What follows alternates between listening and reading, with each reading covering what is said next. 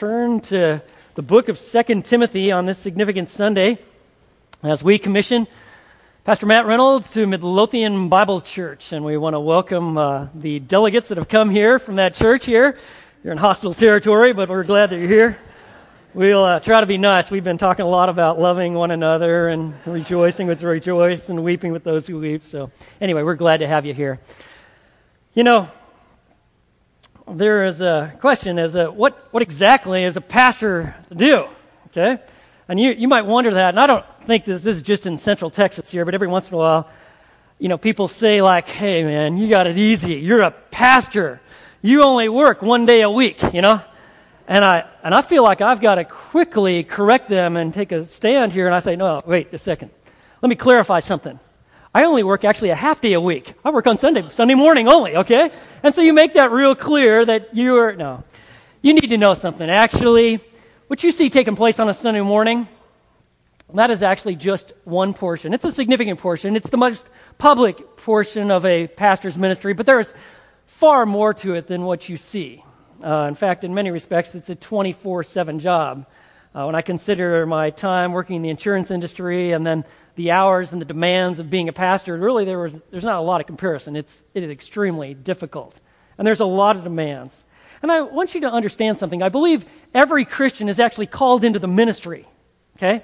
If you're a Christian, God has his call on your life. You serve him and you're gifted by him in your vocation, with your family, in this church, and in the community. You have a role to fulfill. I would recommend that you do your ministry, your job, to the glory of God, to the best of your abilities, dependent upon His Spirit. But you need to understand that pastors, and specifically teaching pastors, have a unique role in the body of Christ. In fact, they have a charge to keep. This isn't a human commission. It's not set up by some sort of denomination. It's not given by a certain church or a board. It's actually a divine commission that is spelled out in God's word of specifically what God wants his men who serve him as teaching pastors to do. And at the heart of this charge is 2 Timothy chapter 4 verses 1 through 8. Paul the apostle wrote these words at the end of his life. Shortly after he pens these words, he does make the ultimate sacrifice and makes his entrance into heaven. He puts down what is absolutely most important, and most important for what Timothy is to know and specifically he is to do. It was his charge, it's our charge, it is a charge to keep. So, Matt, this morning I'm presenting to you this charge given to us by God through the inspiration of the Spirit, through the Apostle Paul, this charge to keep. So, what is a pastor to do? Well, they are to preach the word. If you ever want to see a loaded charge, perhaps the strongest possible charge ever uttered in the Bible, you only have to open up to 2 Timothy chapter 4 to see it. Look at verse 1. He says, I solemnly charge, or could be translated command you, in the presence of God and of Christ Jesus, who is to judge the living and the dead, and by his appearing and his kingdom. Verse 1 is to direct your full attention. I want you to understand this. This is what you're to do in the presence of God, the Almighty God, and of Christ Jesus, who's to judge. He's going to judge the living and the dead. Do you know that? Every single person will one day appear before him. He's the absolute supreme judge. On that basis, he says, He's to judge the living and the dead, and by his appearing, speaking of his second coming and his kingdom. A kingdom that you see in Revelation chapter 20 that is a millennial, thousand year reign, and an eternal kingdom that follows. On the basis of all of this, I mean, you should have your absolute complete attention at this point. I want you to do this preach the word. Preach, kerusso, it has the idea of heralding or to proclaim publicly. And what a herald would do, although we're not as common with heralds, uh, we sing a song about Hark the Herald, Angel Sings, but help me understand what that means. It was someone who was a proclaimer. They were an imperial messenger. And an emperor could send out these proclaimers, these heralds. They'd go into the various communities and they had an announcement to make. They weren't ambassadors. They didn't do negotiations like, well, you know, let's see if you and the king can kind of meet in the middle here. They, they didn't do that. They had a job. They were to stand up, speak clearly, and to speak whatever the king or the emperor wanted them to say. That is all they were supposed to do, and that is specifically what they needed to do. So if it was a public announcement, there were new laws that were going to be enacted, or there are government policies or actions that are going to be taking place, or we're going to war on some other country or empire, the heralds would go out and their job was to proclaim the message. The message that we are to proclaim is the message given to us by God. We are to preach the Word. All of the Word, not just your favorite parts. It is the entire written Word, Old Testament, the Hebrew Scriptures, the New Testament. God has given His message in this book, and you, as a pastor, have a charge to keep, and that is to preach the Word. You don't preach your favorite topics. Uh, you don't give it like just a real running commentary. Um, this isn't Bible as literature, okay? This isn't uh, you giving the latest news, private opinion, your personal take on things, your personal experience. It is not, preaching isn't about you setting the political agenda in your church. It's not even you expanding upon your theological persuasion or orientation. God says, I want you to do this. I want you to preach the word, my word. And if you remember in context, it is God's word that has power. Chapter 3, verse 15. It is the word of God that literally can bring salvation because it points to Christ. It shows you your need and the absolute supremacy and wonders of the grace of Christ. Furthermore, look what he says in verse 16 and 17. This word, he says, all scripture is what? Inspired, literally God breathed. It is inspired by God, and it's profitable for teaching, for reproof, for correction, for training in righteousness, that the man of God may be adequate, equipped for every good work. God wants to see his people come to the fullness of maturity. Did you know that? That is his goal. How does he do that? He does it as God's people interact and mature and develop through the intake of God's word. And, well, Pastor, what are you supposed to be presenting? You preach the word. You see, it's the word that reveals the gospel. It's the word that reveals the reality of Christ, the one who's promised, predicted, pictured, prophesied in the Old Testament, fully revealed in the Gospels, the first four books the New Testament, and completely expanded upon and who he is and all he is accomplishing his reign and his realm, which is the rest of the New Testament, God says, I want you to preach the word. You see, it's the word that reveals that Christ actually dwells in our hearts by faith. And can I say something? You can't really preach the word unless you believe that the Bible is God's word. If you're kind of checking out, like, hmm, I, am not sure, inerrancy, that it's uh, without error, infallible, completely trustworthy, not sure about that, if you don't believe what God has declared and revealed about His Word, you can't preach it. You're going to have to find something else to entertain people. But God's not in the entertainment business, is He? He's into the business of seeing people truly come to know Christ and grow deep and mature in Him. And there's only one way that happens. It's through the preaching of the Word. And that is why He tells pastors, specifically teaching pastors, you know what you need to do? Whoever speaks is to do so as the one who is speaking the utterances of God. 1 Peter chapter 4, verse 11. Remember that? That means you got to prepare well. You got to do the hard work. It's the hidden cost. Nobody really sees how much effort the pastor has to put into putting together a message. You might think, like, yeah, he just kind of rolls out of bed, he shows up, just kind of flows through. It must be something they do to him at seminary, you know? Uh, beat them with a stick or something like that, and then they fill them with all this information, and they just got Greek flowing out of them. They remember everything they learned in Hebrew class. They pick up things from church culture and the world, and they know all about church history, and they just, just kind of flows out of them. I don't know how it happens, but that's really cool. Uh-uh. There is a hidden cost. Anything done well takes time. You and I both know that. Every message that you engage in when you come to a church, that's, taking at least about 15, 20 hours on a minimum. to proclaim the word, to do the digging and the depth work that, that is needed. But you not only are preparing well, but then you're looking to see what, what is, how do we respond to this truth? When you, when you come to preaching, you don't like, man, I need a message, man. Sunday's coming. I got to come up with something. Oh, cool. I could make the Bible. I could say this. That'd be cool. I got a verse to go with that. Huh. That's not how it works. You come to the Bible and you figure out what God has revealed. This book is your message. You don't make up the message. You are what? A herald. You just proclaim what God has already given in the Word. So you preach the word and you do the hard work. And then what happens is once you understand it and, how, and you see how we respond to it under the power of the Holy Spirit, then you proclaim the word from conviction, with compassion, with clarity, and you do so under the, under the moving of the Spirit of God, and you present the truth to the people. That's what we do. And that is your role. And he says, verse 2 not only do you preach the word, but you're to be ready, look at this, in season and out of season. That word be ready was used of a soldier who was either on guard or was actually in a military campaign and paying attention. Okay? If you're on guard, you're like, oh, I just got a nice little government job. Let's just take a nap here. I hope someone will wake me up when my shift is over.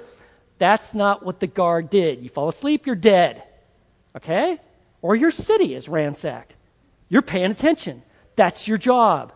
And so it is with the pastor. You need to be ready. And notice what he says you need to be ready in season and out of season. When it's popular and it's easy and it's convenient, and when it's not. You got to be ready at all times.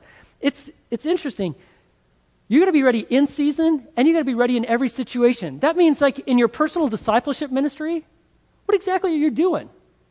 It's more than just developing good friendships, it is helping people understand what the word is saying and to grow deep in your relationship with Christ.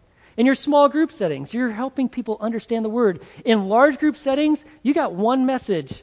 It's the message of this book. It's the message of Christ. You are to preach the word. And when he says in season and out of season, it's using analogy from an agriculture. So the farmer, like when it's in season, when the crops are there, you know, the amber waves of grain, right? You got all the apples, man.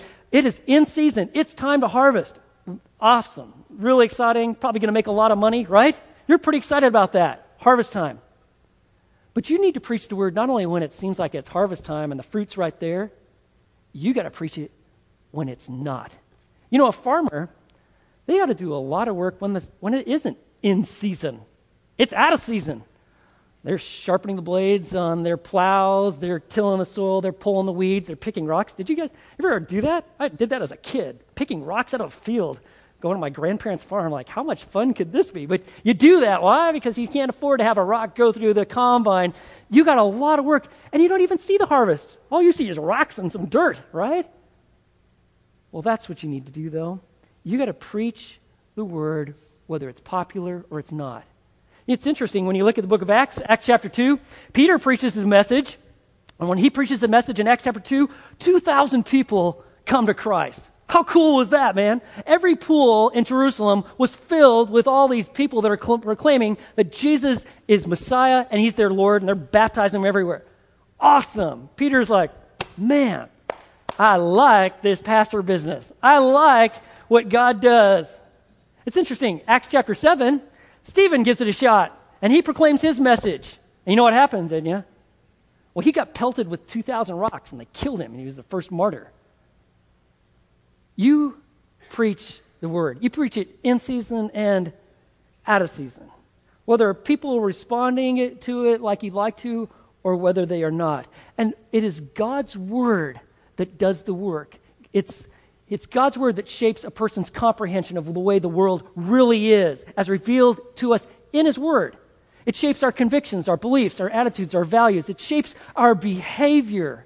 It is, it is like this. He says, notice what the text says you preach the word in season and out of season. You reprove, which has the idea of correcting behavior and false doctrine. You rebuke, which actually starts addressing a person's motives. And notice exhort. It's from the Greek word parakaleo, paraclete. It has the idea of coming alongside and encouraging. It's used of the Holy Spirit. You don't beat the sheep. You know, man, you got to preach to them mad, right? They got to know you're serious. No, no, no, no. You love the people and you speak the truth in love and you want to see them grow and flourish and be everything that God intended them to be. That is why we preach the word and we do so in season and out of season. It is very much kind of like the vision of Fellowship Bible Church. The only way a person is really going to come to the fullness of maturity is as they're growing deep and they're sinking deep roots in the riches of Christ and His Word and the glories of forgiveness and grace and His mercy in your life and the transformative work of the Holy Spirit. And as a person's growing deep, they're branching out and reaching out and flourishing and bearing fruit, fruit that reproduces and fruit that remains. That is the work you're after.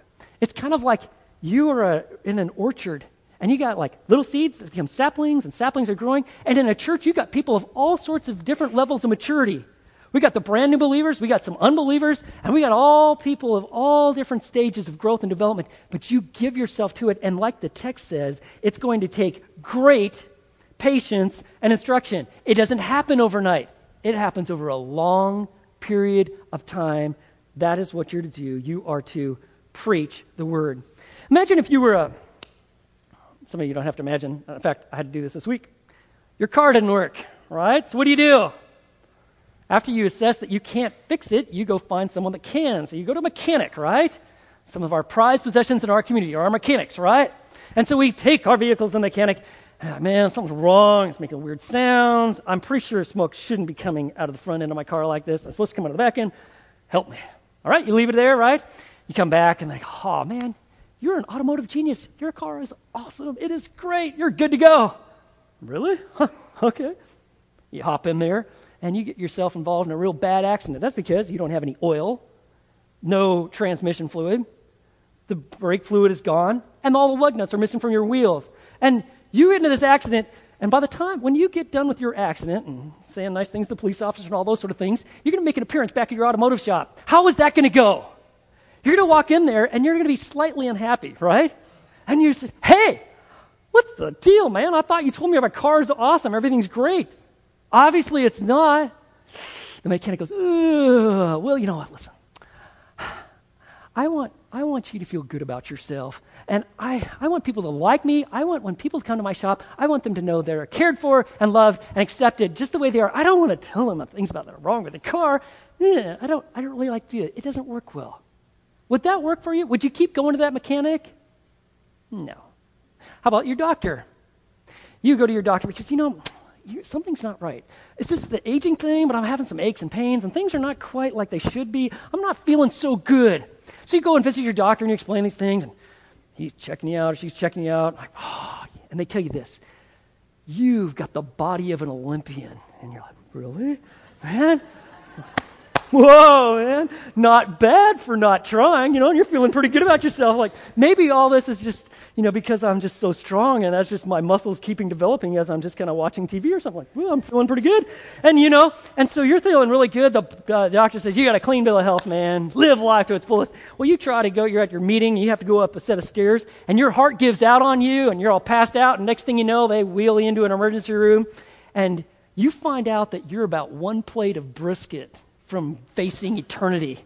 Your arteries are clogged. You're in terrible shape. You got all sorts of problems with you. When you do visit your little doctor friend, what do you, you how's that going to go? You're like, hey, what's up with this? You told me everything was fine and I'm really in great shape. Obviously, that is not the case. You didn't tell me the truth.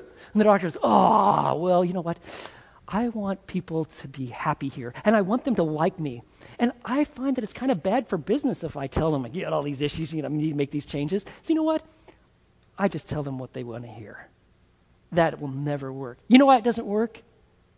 Because when it comes to things that are important, we want the truth. That comes with our cars and our trucks and our health and our bodies, and it is especially true for our souls, right? We want someone to tell us the truth. In fact, you know someone loves you when they will speak the truth and they do so in love. Listen, friends, if I didn't love you, I'd keep you entertained and I'd just tell you funny stories and jokes. I would never get to the word because the word brings about conviction. It's difficult.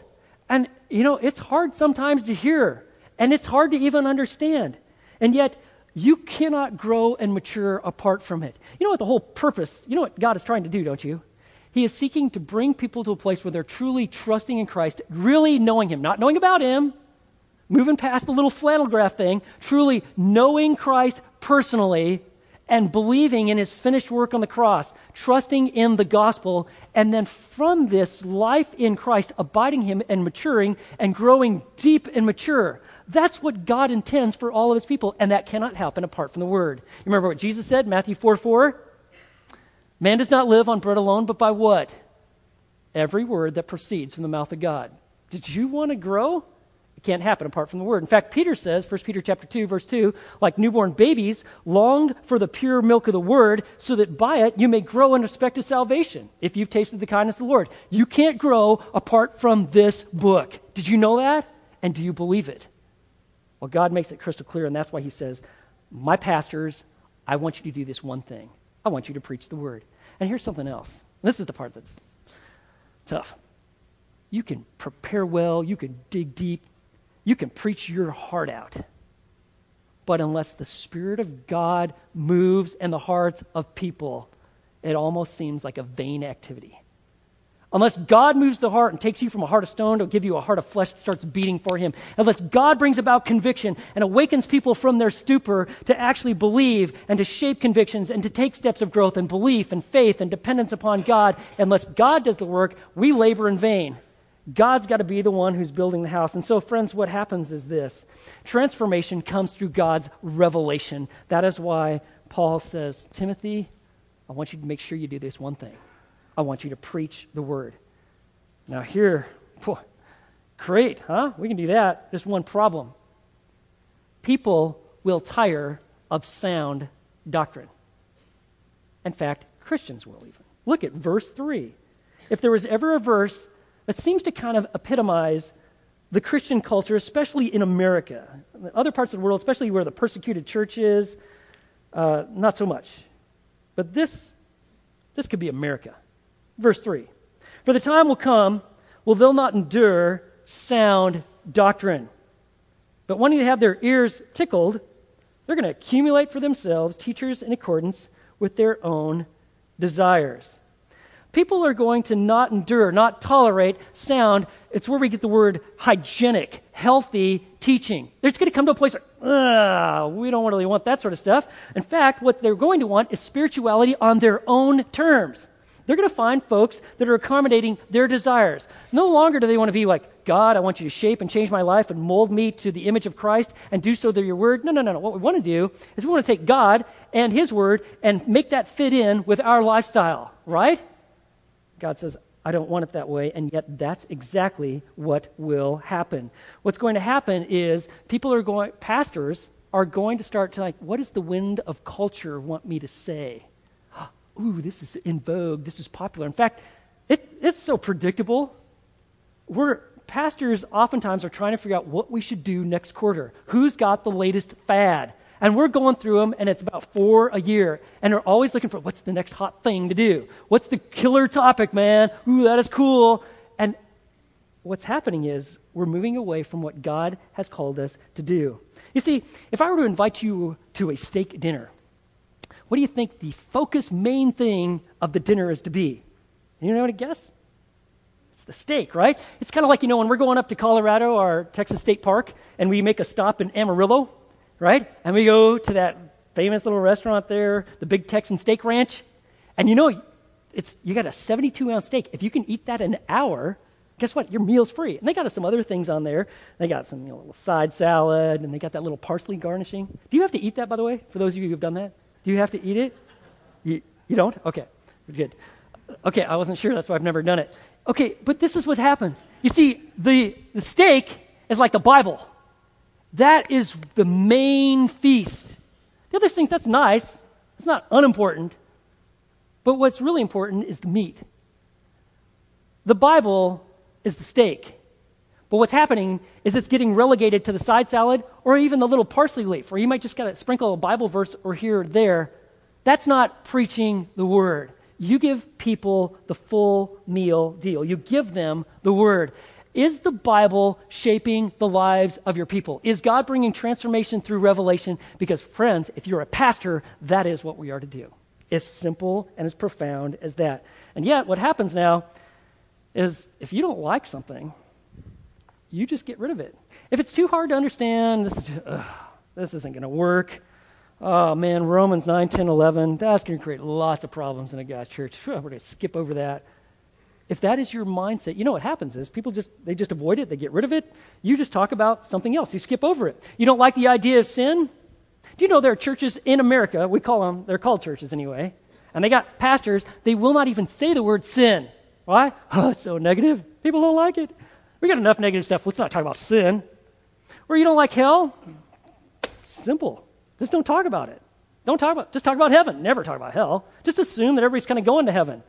We got we have millions of people assuming they're going to heaven. They've never wrestled with the issues of true salvation, sin, hell. You don't like the idea that Jesus Christ is the only way. That doesn't work anymore. Not in today's America.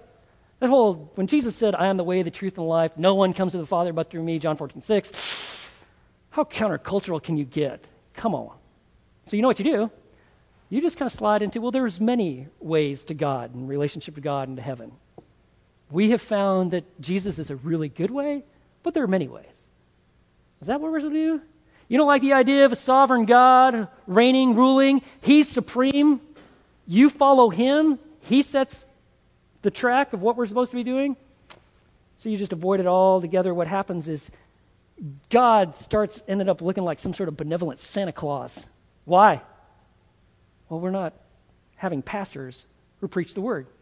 And as go the leaders, so go the people. And so what's happening is it's kind of like you go to this all you eat can buffet, all you can eat buffet, and the pastor starts picking out the food that you're going to be eating. And he notices like the people really like the chocolate cake and they like these cream puff things, they like the pudding, broccoli, meat, potatoes. Not, not as popular, especially with the younger crowd. They just like the candy and the sweet stuff. I'm just going to keep giving them that because you know what? After all, I want them to like me. I want them to keep coming and I want them to feel good about themselves, at least in the short term. I want to give them a little sugar high. But the reality is, we are to preach the word, all of it. All of it. However, he says, and look at verse 4, you know what? They're not going to endure sound doctrine. They're going to, verse 4, they're going to turn away their ears from the truth and they will turn aside to myths. You can be assured if you will not abide in the truth, Satan has a myth for you to link in on. You're going to eat something. Something is feeding your mentality. Something is feeding your mindset. Something is shaping your convictions. Something is getting you through very well might be what you're watching on TV or things that you're reading or books that seem to be really influential. But God says it needs to be my word. And if it won't be, Satan's got a myth for you, and they will turn away their ears from the truth and will turn aside to myths. It's kind of like this it's like Pandora. You guys into Pandora Internet Radio? It's pretty cool. You know, it's like you, what you do is you kind of pick out what kind of songs you want to listen to, and anytime you find a song that you like, really like, you push the bloop, thumbs up, right? And then there are these sophisticated algorithms that, oh, you like that kind of song, that kind of beat, you like a lead singer, you like a little guitar, and the algorithm will give you more songs like that. And then if you hear a song like, hmm, I don't really like that, or that's, that's not my style on the rendition of the song, I'm going to give it the thumbs down, bloop. As soon as you hit that, you will never hear that song again. You know why? You gave it the thumbs down. Well, pastors, we're not in a position to just like, ah, People do not like this. Thumbs down. I will never speak of that again. We got a charge, and our charge is to preach the word. You see, it is the word that God uses to bring people to the fullness and maturity of Christ. And that's why we are called to preach it. But a pastor is not only to preach the word, there's something else that we are called to do. We are called to live the truth. Look at verse 5. In contrast to what might be going on in the culture, Paul says, verse 5, But you, I want you to be sober in all things. I want you to think clearly. I want you to engage your head. I want you to be rational. I want you to be level headed.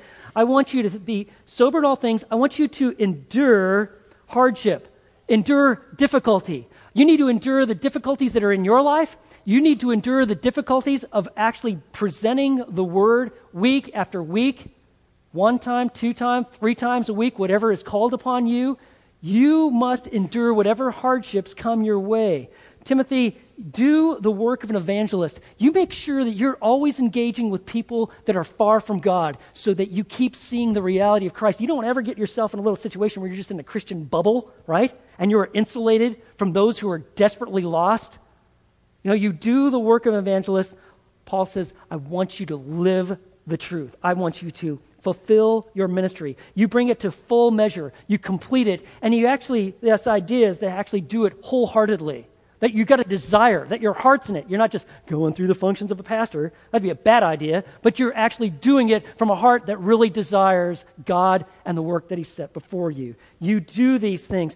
It's a pastor, you're kind of like the Pony Express, and you're bringing God's letters. And it doesn't matter what the weather is like or who might be shooting at you. You just deliver the goods, you bring the letters. That is what we do. And for Timothy, boy, did he ever need to hear this. I mean, all we have to do is read 1st and 2nd Timothy, and we see, man, he was discouraged. You got people that are checking out. You got folks that are become disengaged. Folks that, like, church is like, well, maybe a once a month or once every other week or sort of idea. You got folks that will not grow. You've got own, your own personal issues, diminishing health. You got stomach troubles. All of this stuff, man, it makes you want to, like, I think I'd rather dig ditches, right? And Paul says, You know what? I want you to do something. I want you to preach the word. And you need to know something. All the difficulties and the brokenness and the problems in your life, that will make you a good preacher. You see, God doesn't have an exemption policy for pastors and their difficulties. And I can tell you from firsthand experience, you have to go through a lot of hard stuff, face a lot of difficulties. You, there's some people feel like that's why they got a pastor take out their bad days and feelings on, you know? It's difficult. You got to go through all sorts of hardships, and oftentimes you do it in a fishbowl. I mean, people watch you. People know everything about you, everything about your family and your kids. It's not like you hide somewhere. You, you face it, and some of your pain is difficult. I mean, think of some pastors that we know Think of like a guy like Chuck Swindoll. His wife Cynthia went through a very serious, deep clinical depression. Or think of guys like Tommy Nelson or Howard Hendricks or John Piper. All of these guys went through serious, deep, and public depressions. You look at all the difficulties you face. You got wayward children. You got problems. You got your own health issues. You might have financial issues. You got, you got a church that's kind of almost in tumult. It'd be really easy to check out. I can tell you from being in the business world and being a pastor, yeah, there were some challenges being in a, in a high kind of quota system, but they actually paled in comparison to all the difficulties you face being a pastor. It's just a very diversified role. You endure hardship, you fulfill your ministry, and you know this your trials will either make you bitter or make you better to fulfill the ministry that God has called you to. And that is why Paul says, I want you to fulfill your ministry. By the way, if you're going to say, this is going to be true of verse, verse 5 is going to be true of you today, it has to be an ongoing pattern of your life. And Paul says, in order for this to happen, you have to have certain convictions. And he gets deeply personal here. In verses 6 through 8, it's as if he's just revealing his heart. If, if you are going to fulfill your ministry, you have to have these convictions. Verse 6 you got to live your life with no reserve. Look what he says For I am already being poured out as a drink offering, and the time of my departure has come. A drink offering came at the end of a grain offering or a burnt offering. They would literally pour wine out onto the altar, and it was a symbol of love and total dedication to the living God. What a beautiful picture. Paul says, That's me. That's my life. I am poured out whatever it might be, I'm poured out fully to the glory of God because I love Him. By the way, you and I, we're pouring our life into something or someone, every one of us is pouring out. But for the Christian to develop a Christ centered mentality, to pour your life out to the living God, Paul says, you live your life with no reserve. You're not holding back. And he knows that his departure is about to come. If you were a Roman citizen, if you were, if you were to face execution, you had the privilege of being executed by the sword, where they decapitate you. Of course, if you were not a Roman citizen, well, then you were Colosseum fodder, or their most common way is they just crucify you.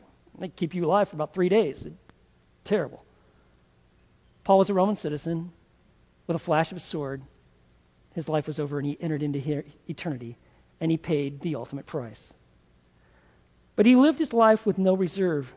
And you see that in our lives when, we, when you see a willingness to serve, a heart to give financially of your means. You, you see this idea I want to give everything to the Lord. And the way you do this is you begin each day just like, God, I give all of me to all of you. It's a pattern of always giving your life. That's exactly what we've been talking about in Romans 12, 1 and 2. That's what you do. But second conviction that he has is not only do you live your life with no reserve, but you live your life with no retreat. Look at verse 7. He says, I have fought the good fight. I have finished the course. I have kept the faith. The idea of fighting that word, agonizomai, I agonize, I'll put myself to it. I'm going to pay the price. Paul says, I've done it. I have fought the good fight. And it is, it is a fight. I mean, it is a constant struggle. You got your own fears, which are many. You got flesh, your sin, ignorance, laziness, problems, uh, more demands than you could ever possibly meet. You got pressures from all sorts of people. But you stay in the fight. I have fought the good fight. No retreat means also finishing the course. Do you see what he says there? I have fought the good fight. I've finished the course. This is what God laid before me. Trusting in Him and His Spirit, I ran it to the best of my ability. There were obstacles. It was difficult. I, but I want you to know I finished the course and I have kept the faith. Like Jude 3 says, the faith that was once for all delivered to the saints. I kept it. And you know how you keep the faith, don't you? You keep it by giving it away. I gave it fully. I gave all of my life and I gave all of the truth, and that is how I lived. I have literally poured my life out. I have lived with no retreat. And when you live your life with no reserve and no retreat, you can live your life with then no regret. And in verse 8, Paul lays it out. He says, You know what? For me, in the future, there is laid up for me the crown of righteousness, which the Lord, the righteous judge, will award to me on that day, and not only to me, but also to all who have loved his appearing. You see, his whole focus was Christ and being with him and knowing that he was going to come. If you love Christ's first appearing, you develop a heart to love his second appearing, and that is why you long to see the Savior. And, and notice, he can't wait to see the Lord. Not because he was perfect or he was without sin, not because life was just cozy and easy down here, because it was actually very difficult and hard, and he faced depression, he had all sorts of issues. But he could not wait just to be in the presence of the Lord to hear, Well done, my good and faithful servant. And when we talk about crowns, crowns of life and righteousness and glory, those are the three that are mentioned in the New Testament. That's not just for pastors, like, dude, they get all this cool stuff. No, really, that's for all believers. You love the Lord. You've got a glorious future. And when you know the glorious future and the unconditional love of Christ, man, it frees yourself to give yourself fully to Him. And Paul simply could not wait. He was living his life with no regret. You know, the world, it emphasizes getting your positions and your accolades now, right? For the Christian, man, we're, we're waiting for the future, man. It's nice down here at times. It's going to be glorious to where we're going. And if you want to see a guy with real regret, you, you would just kind of keep reading. In fact, you could look at him this Sunday, but verses 9 and 10, see that Demas? Verse 10 For Demas, having loved this present world, has deserted me. What happened to Demas? He was one of the co laborers, man. He was a key guy.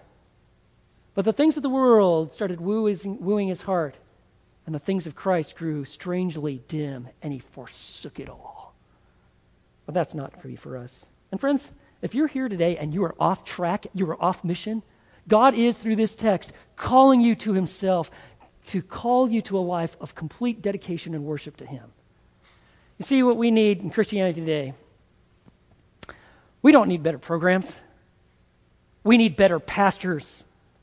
Not better methods, better men. We need pastors who will preach the word and do so from a life of no, res- no reserve, no retreat, and no regret.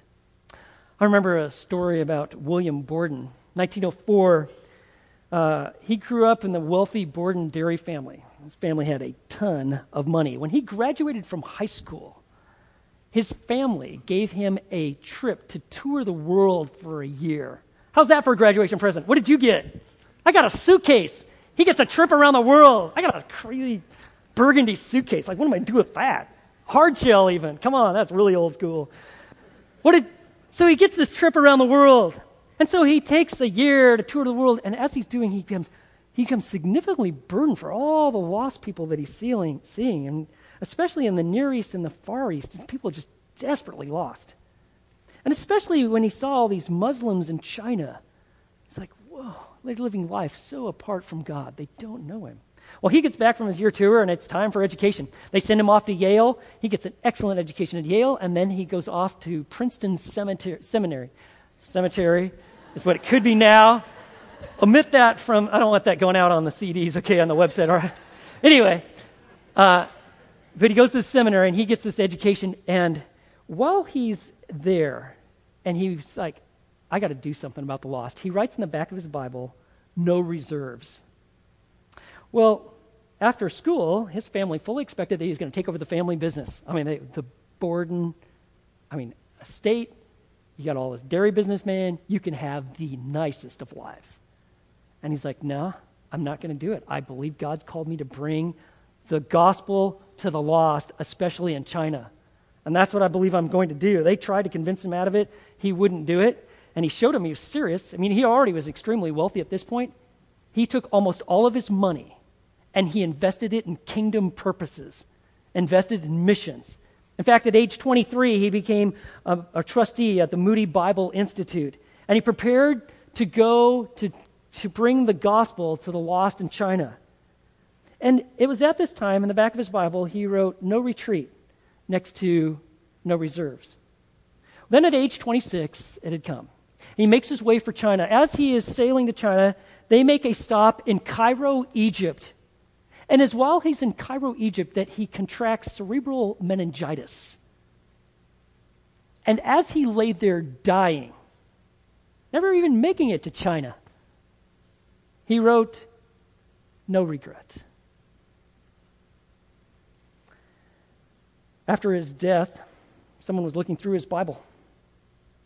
And they came to that back page where it says, No reserve, no retreat, no regret. In Egypt today, in a back alley, apparently it's like strewn with a bunch of garbage, there's an abandoned cemetery. And in that cemetery, there is the tombstone of William Borden, 1887 through 1913. And the final part of that inscription says this quote, Apart from faith in Christ, there is no explanation for such a life. So, friends, specifically, Matt, a pastor's charge is to preach the word from a life of no reserve, no retreat, and no regret. You stand at the pinnacle of about 2,000 years of history where God has commissioned men with a mantle of spiritual leadership and called them pastors. You have a charge to keep. Let's pray. Lord, we want to thank you for an amazing passage of Scripture. Profound. We understand what you have called us to do. And God, by your grace, mercy, and your Spirit, would this be the reality? As Matt steps forth from here to Midlothian Bible Church, may all that you've called him to be fully brought about where you're bringing him to go. And Lord, for all of us, may we have these convictions shape our own. For someone who has come here today who's never trusted Christ and today sees him and his beauty, would they simply turn from their sin and pray with me and say, God, I turn from self and self centeredness and my sin. I believe in Christ I receive forgiveness because of his finished work on the cross. And Lord, for all of us, may we fully give our lives, pour out our lives to you as an act of worship. We ask this as we pray in Jesus' name. Amen.